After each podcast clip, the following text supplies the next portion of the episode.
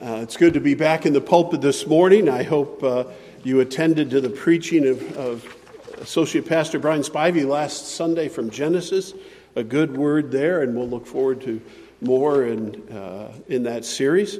We're going back to Paul's New Testament letter to the Corinthians, Second Corinthians, and the very last verse of chapter 9. Um, we mentioned it briefly two weeks ago, and I made the comment it deserves a sermon all its own, so here we go. And uh, we're going to look at that concept of gift, and we're going to trace it out and answer the important questions about it. And as you turn to God's Word in 2 Corinthians 9, let me welcome those who may be viewing uh, the live stream at home. We'd love to have you join us here at Clifton Park Community Church uh, in person and let us love you and welcome you and fellowship with you. I'd like to just read the one verse and then we'll turn to some additional text. The Word of God says this in verse 15 Thanks be to God for His inexpressible gift. Thanks be to God for His inexpressible gift there are some things that change the course of history, aren't there? In fact, we as Christians know the, the greatest thing that changed the course of history was the, the life, death, and resurrection of Jesus Christ. And our calendars, our, our digital world is divided between BC and AD. Even though scholars try to change that around and say before Christ, they call it before the common era. Um, we know what it marks the Son of God coming in time and space, and it's changed everything. There are spe- spe- specific news items and world events that change the way we live, and we could go through history. It's a long history, but uh, let me just say in the last hundred years or so, what events have so changed the world that we live differently and things are different because of them? How about if I said October 1917? Anybody have a clue? October 1917? The Russian Revolution, the, the, the blossoming of the weird ideas of Karl Marx and Engels and, and communism taking uh, a, a, a public form. Has communism changed the world? Sadly. And it's still at work. It still motivates the manipulators in Beijing, and it still drives an evil dictator in Russia to rebuild his empire. Some of the other dates you might get if I said, just in the last hundred years, if I said December 7, 1941. We should all know that. And the younger people, if that date does not ring a bell with you, do your homework. Pearl Harbor, a vicious attack by one nation upon another, and we were the victims. And it unleashed our participation in World War II. Uh, for younger people, perhaps we go to um, 9 11, 2001, which changed our world. It changes the way we travel, not just walking into airports as we once did, or feeling safe in certain countries. It had a polarizing effect that we live with, and we could go on and on. And of course, we're living in the midst uh, of, of a historical event that's changed the world as it hopefully is coming to an end the COVID pandemic, March 2020. And here it is, March 2022, and it's still lingering. Let's see if the Lord will just put it to death. Let it be so. Well, you know, with the passage of time, even some of these fantastic, amazing, significant events can begin to fade in our thinking. And although at times we say, we'll never forget, we forget. And we begin to live life in these different ways and assume that it's always been that way. How many children today will feel comfortable wearing a mask at any time in their adulthood because they just assume that's what people do?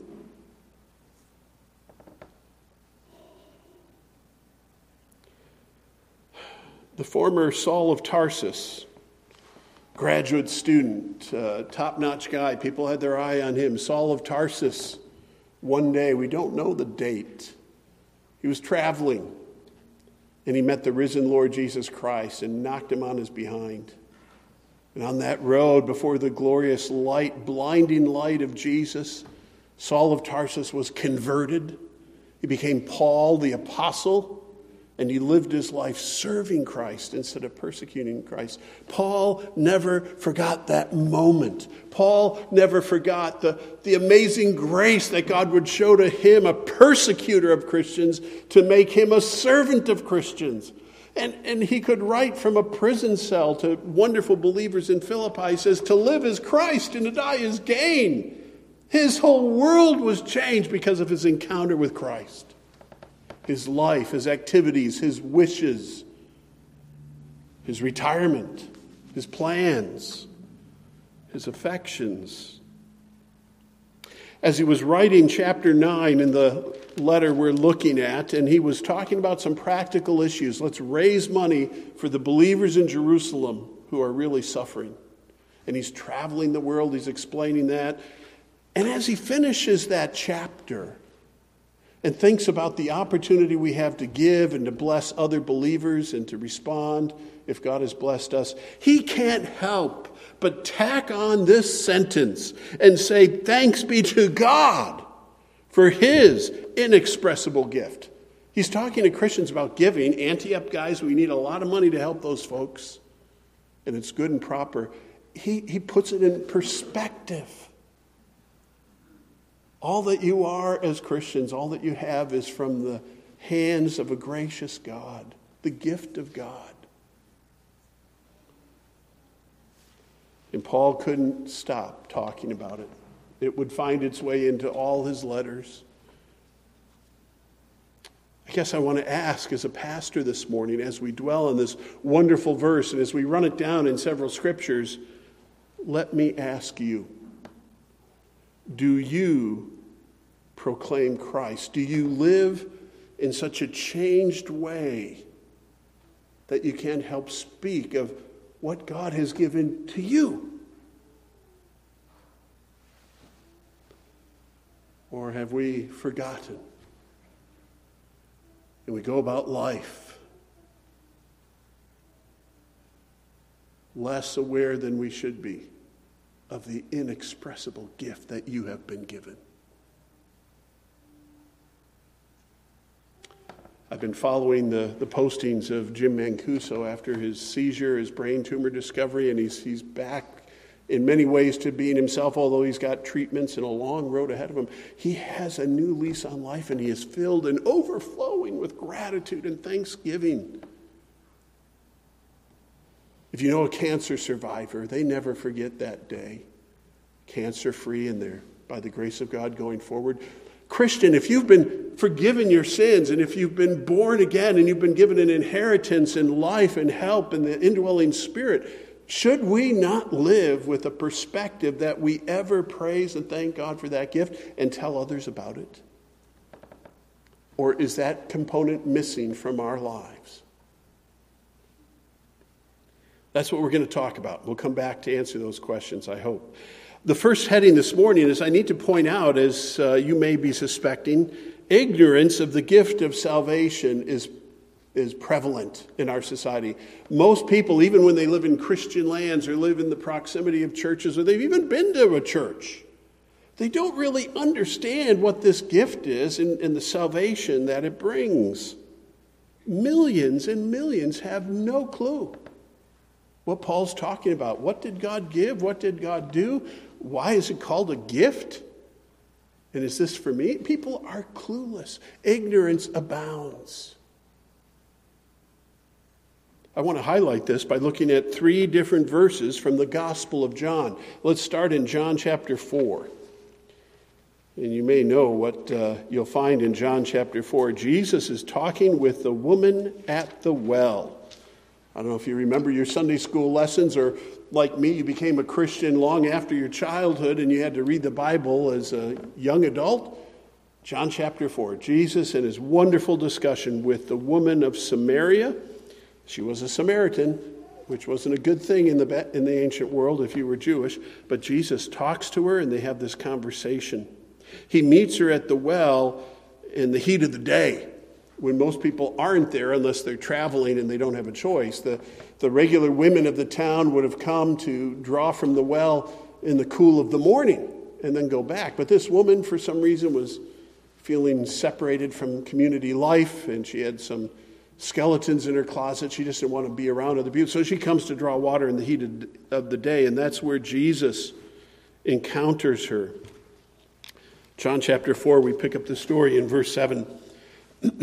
A woman from Samaria came to draw water. Jesus said to her, Give me a drink, for his disciples had gone away into the city to buy food. The Samaritan woman said to him, How is it that you, a Jew, ask for a drink from me, a woman of Samaria? For Jews had no dealings with Samaritans. And here's the key verse.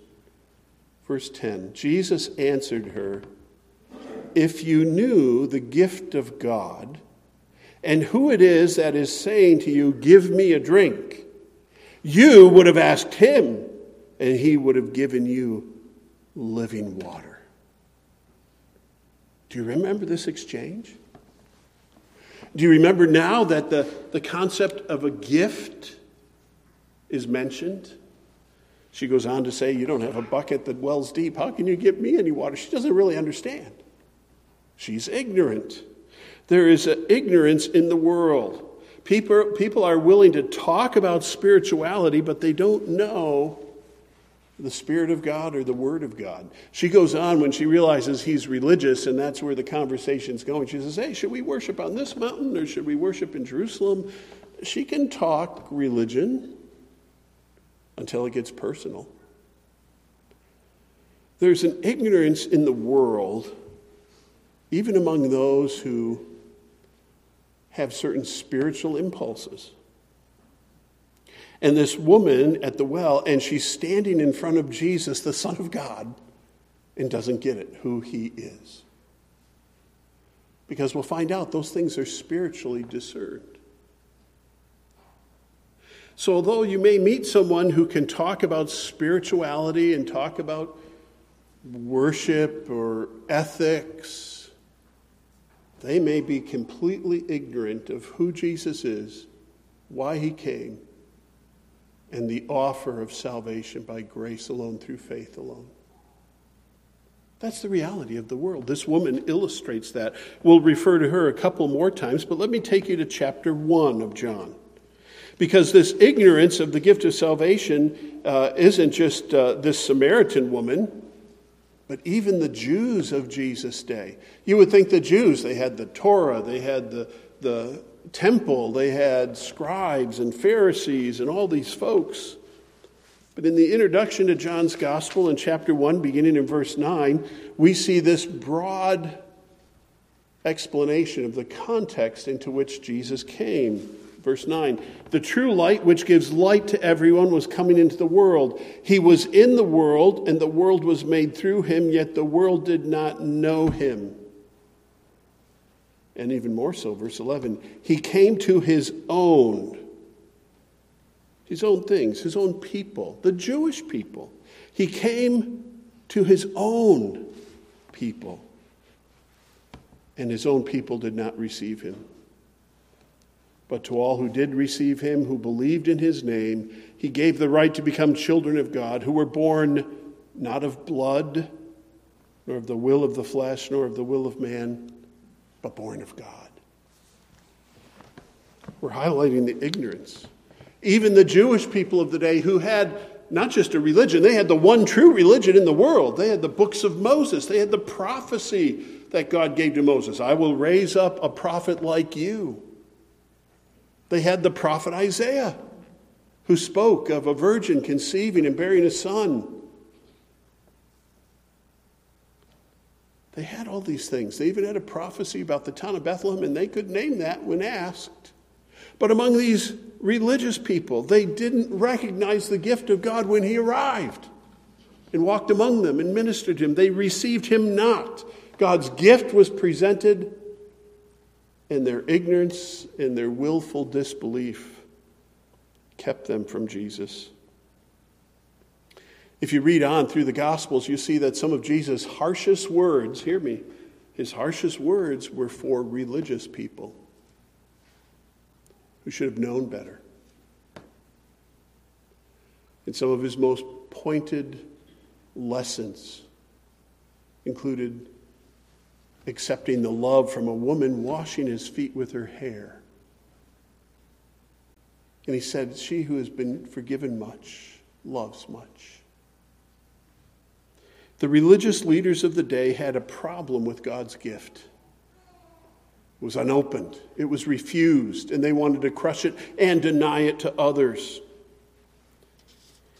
Well, whether you were a Samaritan or a Jew, let's turn to John chapter 3.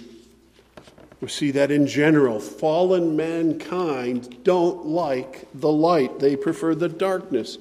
You've heard of John 3:16. You have that here in your Bibles. God so loved the world that he gave his only son that whoever believes in him should not perish but have eternal life.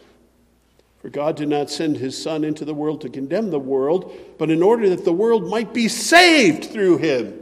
That's why Jesus came. He's the gift.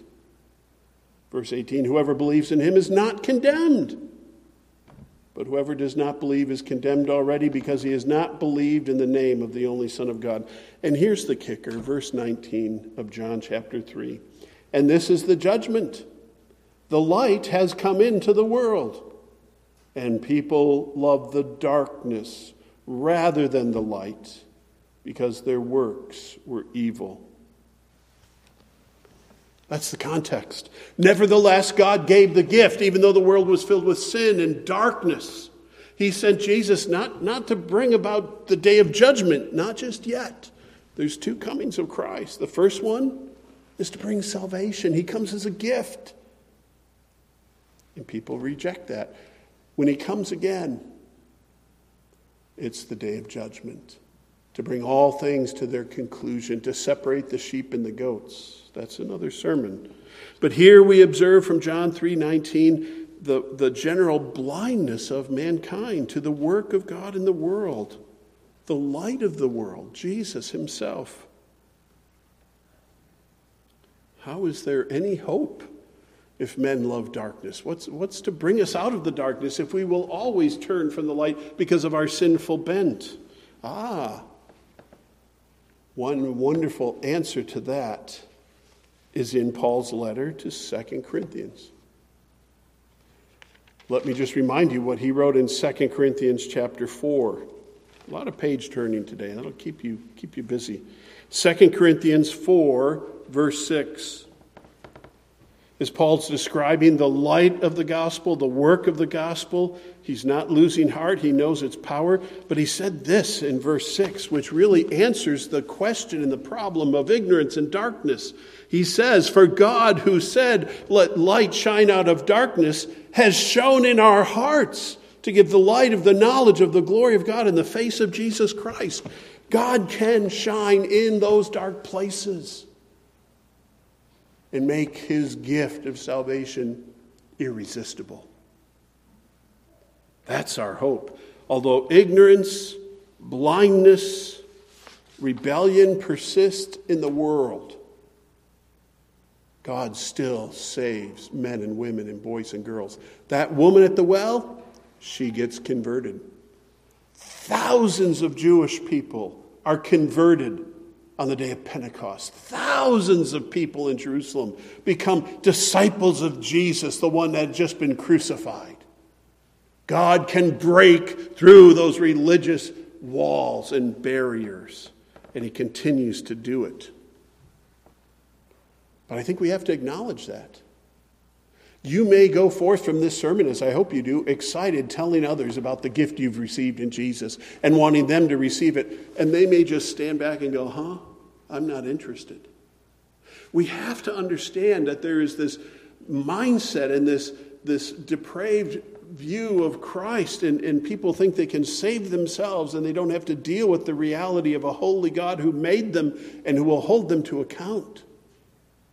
They refuse the gift. So expect that opposition as we share and interact, but persevere. Look at Jesus and his patience with the woman at the well. Jesus and his patience with his own disciples. Thomas, John 14, Thomas, don't you know the way to heaven? If you've seen me, you've seen the Father. Believe in me. Jesus and his patience. Well, let's get to the heart of the matter the nature of this gift, the nature of salvation as a gift, because that's what we're talking about. God gives the Savior, God gives salvation. This is the gift. What's the nature of it? When we ask that, we're saying, what's it taste like? What's it look like? What's it feel like? How does it work? And what is it? Right? the nature of salvation. I, I just want to, it's such a broad topic. Let's just look at three parts. First, we're going to talk about the given and then the received nature. So we see how this gift and this giving work. First, the Son of God is graciously given to save us. What's given? Who's given? The Son of God. We read John 3:16. We should know that. God gave his son. God gives himself. By the way, the name of Jesus, what does that name mean? Do you recall? Do you remember there seemed to be an angel talking to Joseph who was engaged to Mary, uh, to Mary, and the angel had to explain to uh, Joseph, she's, she's pregnant of the Holy Spirit, and when the child is born, you will give him the name Jesus. And the angel tells us why. It's recorded in Matthew chapter 1. But as Joseph considered these things, behold, an angel of the Lord appeared to him in a dream, saying, Joseph, son of David, do not fear to take Mary as your wife, for that which is conceived in her is from the Holy Spirit. She will bear a son, and you shall call his name Jesus, for he will save his people from their sins. He's the gift, and the very name of Jesus points to that gift. How sad it is when the world is groping for a cuss word to express their anger, frustration, or their rage, and they use the name of Jesus. That's sin, that's depravity. Pray for them. Tell them to open the gift, not to abuse it. The Son of God graciously is given to save us. The person and work of Jesus is at the center of the gospel. Christians are all about the gospel. We proclaim the gospel, we preach the gospel. Paul in 1 Corinthians chapter 15 wanted to remind those cosmopolitan believers surrounded by a, a very worldly city about the gospel. What's the message? What's our theme? What's our, um, how does a corporation put it? Our mission statement, our focus. And so he wrote to the Corinthians, 1 Corinthians 15, verse 1 I would remind you, brothers, of the gospel I preached to you, which you received, great language, in which you stand, and by which you are being saved if you hold fast to the word I preached to you, unless you believe in vain. It sounds like he's about to explain the gift, the nature of the gift. What does Corinthians 1 Corinthians 15 go on to say? He talks about first importance. Christ died. Christ was buried. Christ was raised. The resurrected Christ was seen. What is he saying? He is saying at the heart of our gospel, the heart of this gift, is the person and work of Jesus. Many of us love doctrine and we love to read theology and talk theology and the nuances of it. But, my friends, the heart and soul of Christianity and this gift is the person and work of Jesus. We should understand that and be changed by it. So when Paul gets to 2 Corinthians 9:15 and says thanks be to God for his inexpressible gift, he's thinking of the gift of the Son. He's thinking of Jesus. And, and earlier in this second letter, he had summarized that great gift in, in 2 Corinthians 8 9. It's one of those verses you really should underline and it should jump off the page when you see it. That's what Paul has in mind. In 8 9, he says, For you know the grace of our Lord Jesus Christ, that though he was rich, yet for your sake he became poor, so that you by his poverty might become rich. The gospel transaction. That's a gift. That is fantastic. It is given by God. Jesus does what needs doing. That's the gospel gift. And you see, the world has it all backwards. In their ignorance, they think, oh, if I want any hope of heaven, I better get to church and do what the religious people do, and, and maybe someday I can get to heaven. They think about what they have to do, and they think about the, the, the commandments and the doing and the doing and the doing. The first observation about this gift it's what God has done, what God has given. Never forget how generous and gracious and merciful our God is, and He still is today.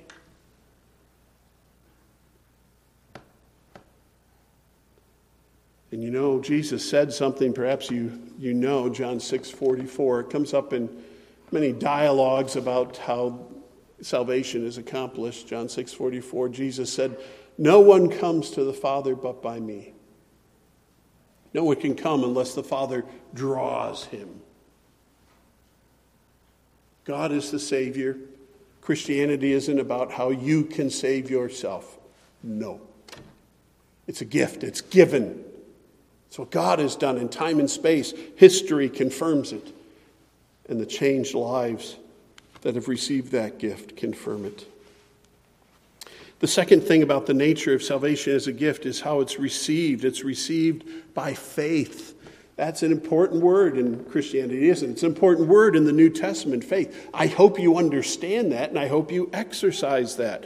The gift is received not by jumping through all the hoops of the law so that you become worthy.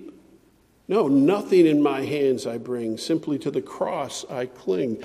Let me take you to Ephesians chapter 2, verses 8 and 9, where Paul speaks directly to this point. How is this gracious gift received? What do we do to make it our own? How can I take it home and have it and put my name on Christ, even as he puts his name on me? It's by faith. Second uh, Ephesians 2 8. For by grace you have been saved through faith, and this is not your own doing. It is what? The gift of God. Do you think the Bible is consistent here? Salvation, what Christianity is about, is a gift. It's about what God's giving away. I know as a young pastor, I got very excited whenever I'd see a giveaway for a book. I'd try to enter it. Now I have so many books, I don't enter those anymore. I say, I hope some other fellow gets the book that he needs. This gift is life changing, it changes eternity for whoever receives it. Back to Ephesians 2 8 and 9. For by grace you've been saved through faith, and this is not of your own doing, it is the gift of God, comma, verse 9, not a result of works, so that no one may boast. You can't come with your religious resume. I was still trying to put my arms around that when, as a new convert, I went to college and showed up at an intervarsity meeting and, and started laying out my resume. Yeah, I, I'm a new Christian, but I grew up in the church. I, I own a Bible, and it's called a Sunday School Bible, a teacher Bible. It has little helps in it, so I could be really useful to you. I was, I was full of my meager works in what I wanted to do. And I was so thankful for the patience and grace of other Christians who, in our fellowship, reminded me that uh, my standing isn't by my works, but by Christ, and helped me personally as well as helped my theology not a result of works, so that no one can boast. If you have any hope of being right with God, it's not about what you do, it's about what Christ has done. And whether you receive that by faith, you say simply, Lord, I believe. I repent of my sins, saving myself, and I believe on Christ. Lord, change my heart. Give me this gift. Help me to receive this gift by faith, by believing you and taking you at your word. Charles Spurgeon was preaching about the woman at the well. There's a whole sermon on that. The woman at the well and her response. And he describes how the Lord worked with her. Listen, the Savior assured her that her salvation was the gift of God, freely given, not because it's deserved, but because God delights to bless even the unthankful and even evil people given not because of penances or austerities or myriads of prayers or floods of tears, but freely given to every soul that is willing to accept it by faith in Jesus Christ. Oh, if many knew this, said Spurgeon, they would seek to have it. But they do not know what salvation is, and they do not know that it is to be had for nothing and to be had on the spot. As a preacher of this gospel, I can say to you, present or you watching, if you bow and call upon the Lord, you shall be saved. The gift is yours, and your life will never be the same. Believe God, believe His word. This gift is here to be received by faith, not through tears, not through reforming your life. It's a wonderful hymn, Rock of Ages, number 204 in our hymnal. We're not going to sing, but do you remember these lyrics? It's Charles Wesley, who was so wonderfully converted, wrote. Um, excuse me, I'm on the wrong page. Here we go and it is uh, Toplady, it's not Wesley. Not the labors of my hands can fulfill thy law's demands. Could my zeal, no respite, no, never take a break, could my tears forever flow? All for sin could not atone. Thou must save, and thou alone. Nothing in my hand I bring, simply to the cross I cling naked, come to thee for dress, helpless, look to thee for grace. Foul, I to the fountain fly. Wash me, Savior, or I die. This gift is received by faith. Remember the Jews in their ignorance? We mentioned them earlier. He came to his own, his own received him not. Paul would explain that later on in the heart of Romans 9, 10, and 11 as he talks about the mysterious relationship between God and the Jews and then the Gentiles coming in. There's a comment in Romans 9 that says Israel um, did not receive Christ and did not obtain salvation uh, apart from him. Why? Because they did not pursue it by faith. Romans 9 32 but as if it were based on works. They stumbled over the stumbling stone. That's why I'm hammering it again and again and again today. Salvation is a gift. It's nothing that you work to achieve. You can't earn it. You can't deserve it. You never could. So get over that. And as a sinner, receive that gift by faith. That's the Bible's message. That's what the listening world needs to hear. Well, there's one more thing about this gift in its nature. How would we describe it? I would describe it as a, a life changing gift. The believing sinner is changed by this gift. It's given by grace, it's received by faith, and it changes the recipient. It changes the recipient.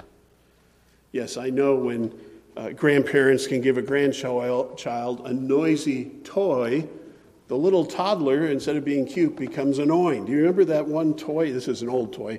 You'd roll it on the ground and things would pop up. It would be like a kid's vacuum cleaner, one of the noisiest toys ever invented. Um, and that can, that can really change. Once a child has received a noisy gift, they're going to be a noisy child until it breaks.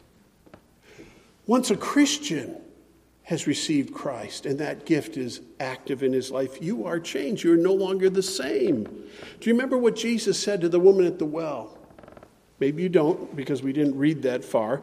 But he goes on in John 4, I think it's uh, just a few verses later, he says, uh, You would ask, uh, or, no, I better check. It is in John 4 in verse 10. If you knew the gift of God and who it is saying to you, Give me a drink, you would have asked him, and he would have given you living water. So John 4:10 isn't simply about the ignorance of the woman didn't know who Jesus was, that he was the gift.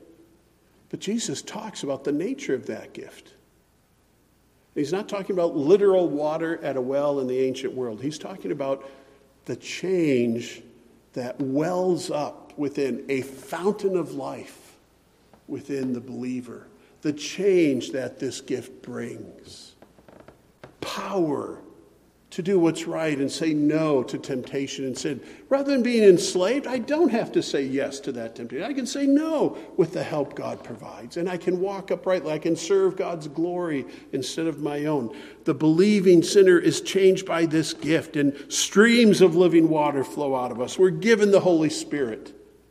And we begin to look more like the man of Psalm 1 like a tree planted by streams of living water, whose leaf does not wither and it bears fruit. The believing sinner is changed. And this theme, yes, Paul would write about in 2 Corinthians as he was going through. Back in 2 Corinthians chapter 5, he said this If anyone is in Christ, he is a new creation.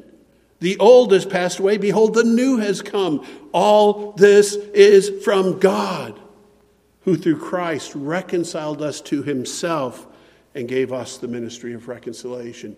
Newness, a new start, a new lease on life.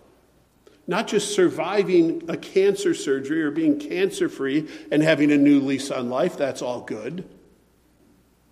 But this is freedom from sin and death. You will live forever and you'll have an inheritance in heaven. And you can now know God and live to serve Him.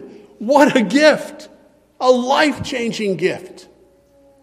And you would think you would be able to see those who received it. And you'd be able to tell by their life and their passion that it's the most precious thing in their possession.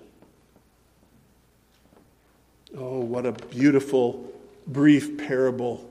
The pearl of great price. The pearl merchant, upon finding that pearl, sold all that he had that he could have it. That's what we're talking about. Your life is changed, and it is spent on Christ. Well, let me give a few applications as we draw to a conclusion this morning. This last heading is intended to be what should our response be to the gift of salvation? I want to be explicit. There's a lot of being explicit this morning. First, the word grow. What's the right response to receiving this gift of salvation? It's the word grow. And I would say, grow in your knowledge of the Savior. Again, in that comment Jesus made to the woman at the well, he said, If you knew the gift of God and who it is that's talking to you, your life would be different. I would submit to you, my friends. Some of you have been Christians longer than me continue to grow in your knowledge of Christ, of the Savior, so that you don't miss out on His help and blessings.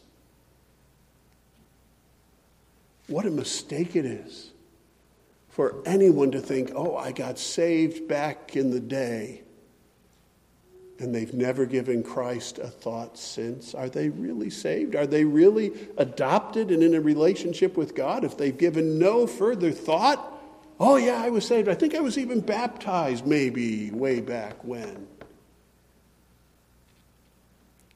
Now, the gift of God brings about the fruit of a godly life, a changed life, and a life that hungers and thirsts after the knowledge of the Lord.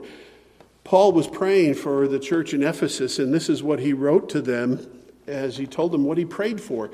Ephesus, one of the most established and healthy churches of the ancient world, by the way, really a primo church, he wrote to them and said, That Christ may dwell in your hearts through faith, that you, being rooted and grounded in love, may have the strength to comprehend with all the saints what is the breadth and length and height and depth, to know the love of Christ that surpasses knowledge, that you may be filled with all the fullness of God. That's how he prayed for Christians to continue to know Christ because it's all about Him. And He's what we need, He's what you need. You may have said, Oh, I've tried Christianity. I tried these churches. It's just not to work. Well, have you tried Christ? Have you studied Christ? Have you got to know him? Have you read his teachings? Have you spent time speaking to him? He's alive and well, by the way. Pray to Him. Ask Him to reveal Himself to you and, and show you the way you should live, to help you, to give you wisdom. The men that Jesus sent who wrote the Bible, like James, say, if anyone lacks wisdom, let him ask of God, who freely gives. Jesus cares for us, and he gave us a book, the Bible, with all these letters and parts, so that we'd grow in our understanding of who he is and what he has done. So grow in your knowledge. Let me press this home. Someone named Ronald Dunn said everything in the Christian life depends upon an adequate understanding of who God is. Elisabeth Elliot, you've heard of her, she said the recognition of who God is is a lifelong process. And A.B. Simpson said, the larger the God we know, the larger will be our faith. The secret power in our lives, he says, is to know God and expect great things from him. Are you growing in your knowledge? Do you study the Bible or just read the Bible? Do you know the difference? Oh, you know the difference. And if you just read it to add a little religious work to your life, that's not why you should read it. Oh, I, I, I feel like I'm separated from God. I'm going to read the Bible so that I have something to show Him. Look, I'm reading. It can become a work. God loves you because of Christ and His work. We should be getting to know Christ by reading and studying the Word of God. When was the last time you memorized a verse of Scripture? You should know Ephesians 2 8 and 9. You should perhaps study and add more scriptures? Do you read theology? Do you read any of the Christian classics? We have a book table downstairs filled with lots of good books. I hope they all disappear today. One of the greatest books, you know, I have thousands. One of my top 10 books is this book by J.C. Ryle, Holiness. J.I. Packer picked this up. It was a year after World War II. He was a brand new convert, J.I. Packer in England, and he was struggling to know the God he fell in love with and he wanted to serve, but he needed to know God better. He turned to read some Puritans and he picked up this book in its first edition, J.C. Ryle of Liverpool, Holiness. Why do we call it a classic? Because it helps Christians across generations to understand our faith. The first chapter is about sin. Be ready for that. What are you doing to grow in your knowledge of the Lord? Come on, what are you doing? Are you reading? Are you studying? Do you bring a pen to church so that you can take notes and write down something God might just happen to teach you in the sermon? What are you expecting as you come to the Word of God? John would write in one of his postcards, one of his small epistles, Whoever says, I know him, but does not keep his commandments is a liar, and the truth is not in him. If you know the Lord, you're going to know his commandments and you're going to strive to do them. We need to be growing. Second application tell others about the Savior. You, remember the woman at the well? I'm coming one more time. One more time to this unnamed, dear Christian woman. Because she did receive Christ and she did uh, know new life and get that living water. John's gospel goes on to tell the rest of the story. Uh, verse 39 Many Samaritans from that town believed in Jesus because of the woman's testimony. He told me all I ever did. So when the Samaritans came to him, they asked to stay with him, and he stayed there two days, and many more believed because of his word. Then they said to the woman, It's no longer because of what you said that we believe for we have heard for ourselves, and we know that this is indeed the Savior of the world. Because the woman of the well started telling people, You won't believe who I just met. You won't believe what's just happened to me. When was the last time you told someone what God has done for you? When? There's only one way for those who walk in darkness to find light. We need to present Christ. We need to preach Christ. We need to share Christ. That's the pattern. If you're a disciple of Christ, you should be living like the disciples of Christ. Do you remember Andrew? John chapter 1 talks of Andrew, Simon Peter's brother. He first found his brother Simon and said to him, We have found the Messiah, which means Christ. And he brought him to Jesus. That's why I love the name Andrew. He met Jesus. What's the first thing he does? I got to go get my brother. This is great. You? Or that other disciple, Philip. John chapter 1 continues in that same passage. Uh, Philip found Nathanael and said to him, We found him of whom Moses and the law and the prophets wrote, Jesus of Nazareth, the son of Joseph. And Nathanael said to him, Can anything good come out of Nazareth? Philip, undeterred, said, Come and see. You don't have to preach. Invite people to come. You know, they're giving away something at our church this Sunday. Salvation is being offered. Your life can be changed. That's the mindset we need, people. The attitude that we have the best gift of all to see people receive. So tell others. And thirdly, give of your resources, give of yourself. That's the original context for Paul in 2 Corinthians 9:15. He was talking about raising money for the saints, and he reminds them of God's gift to them. So one of our responses is giving as well. We're not going to take a second offering today so you can give. And it's more than just financial giving. It's giving of all your resources. It's giving of your time and energy maybe deferring your own plans to serve the Lord in some particular way. There was a great uh, cricket player over in Britain, and cricket doesn't mean anything else, but, but think of the NBA, like LeBron or something. This guy was uh, Charles T. Studd, C.T. Studd. It was 1860. He was a very famous cricket player, a star, but he gave it up to be a missionary to China. He was one of the Cambridge Seven, seven men from Cambridge University that went to China because millions had not known about Jesus. You might know him for a poem he wrote Only one life, twill soon be past. Only what's done for Christ will last. Or a famous statement that someone told me as a new believer, which I can never forget. If Jesus Christ be God and he died for me, no sacrifice on my part can be too much. Give is one of the responses to the gift you've received. Final word.